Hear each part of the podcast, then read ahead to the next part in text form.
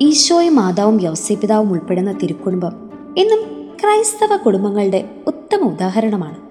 ദൈവം തങ്ങൾക്ക് നൽകിയ മകനെ ദൈവ തീരുമാനത്തിന്റെ പൂർത്തീകരണത്തിനായി ഒരുങ്ങുന്ന യാത്രയിൽ ആ മകനെ ഒന്ന് സപ്പോർട്ട് ചെയ്യുക മാത്രമാണ് ആ മാതാപിതാക്കൾ ചെയ്തത്. തിരിച്ച് ആ മകൻ ചെയ്തതും അത് തന്നെ.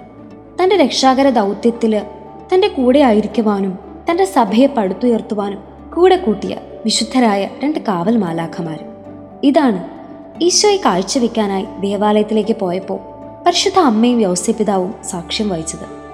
ദൈവം തന്ന സമ്മാനമായ മക്കളുടെ വെറും കാവൽക്കാർ മാത്രമാണ് തങ്ങളെന്നും ദൈവേഷ്ടത്തിന് അനുയോജ്യമായ വിധത്തിൽ അവരെ വളർത്തി ദൈവിക പദ്ധതികൾക്കായി അവരെ തന്നെ സമർപ്പിക്കുക എന്നതാണ് തങ്ങളുടെ ദൗത്യമെന്നുള്ള തിരിച്ചറിവായിരുന്നു. ഈ ലോകത്തിന് മുഴുവനും വേണ്ടി തന്റെ മകനെ സമർപ്പിക്കുവാൻ അവരെ പ്രാപ്തരാക്കിയത്.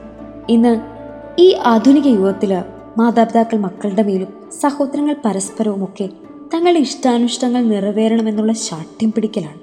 മറ്റൊരു തരത്തിൽ പറഞ്ഞാൽ ഒരു തരം ഉടമസ്ഥാവകാശം. പക്ഷേ നമ്മൾ ഏവരും ദൈവത്തിന്റെ ദാനമാണെന്നും ദൈവം മാത്രമാണ് നമ്മുടെ ഉടമസ്ഥന് എന്നുമുള്ള ഒരു തിരിച്ചറിവാണ് തിരുക്കുടുംബം നമ്മുടെ മുമ്പിൽ നിരന്തരം വരച്ചു കാണിക്കുന്നത്.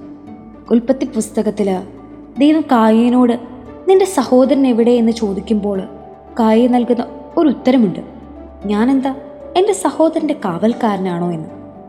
ഒന്നിരുത്തി ചിന്തിച്ചാൽ നമ്മുടെ കുടുംബത്തിൽ നാമൊക്കെ പരസ്പരം കാവൽക്കാരായി വർത്തിക്കാറുണ്ടോ? കുടുംബത്തിലെ മാതാപിതാക്കളോടും മക്കളോടും സഹോദരങ്ങളോടുമൊക്കെ സ്നേഹത്തോടെ വർത്തിക്കാനും കരുണ കാണിക്കാനും അവർ ഓരോരുത്തരുടെയും നന്മയ്ക്കായി പരിശ്രമിക്കാനും എല്ലാറ്റിനും ഉപരിയായി ഏവരെയും ദൈവസ്നേഹത്തിലേക്ക് നയിക്കാനും വിളിക്കപ്പെട്ട കാര്യസ്ഥർ മാത്രമാണ് നമ്മൾ. ഇതാണ് ദൈവം ദാനമായി നൽകിയ നമ്മുടെ ജീവിതത്തിന്റെ റോൾ തന്നെ. ഇന്ന് വരെ ഈ റോളിനോട് നാം നീതി പുലർത്തിയെന്ന് വരില്ല. അതിനാൽ നമുക്ക് പരിശ്രമിക്കാം ഈ റോളിനോട് നീതി പുലർത്താൻ.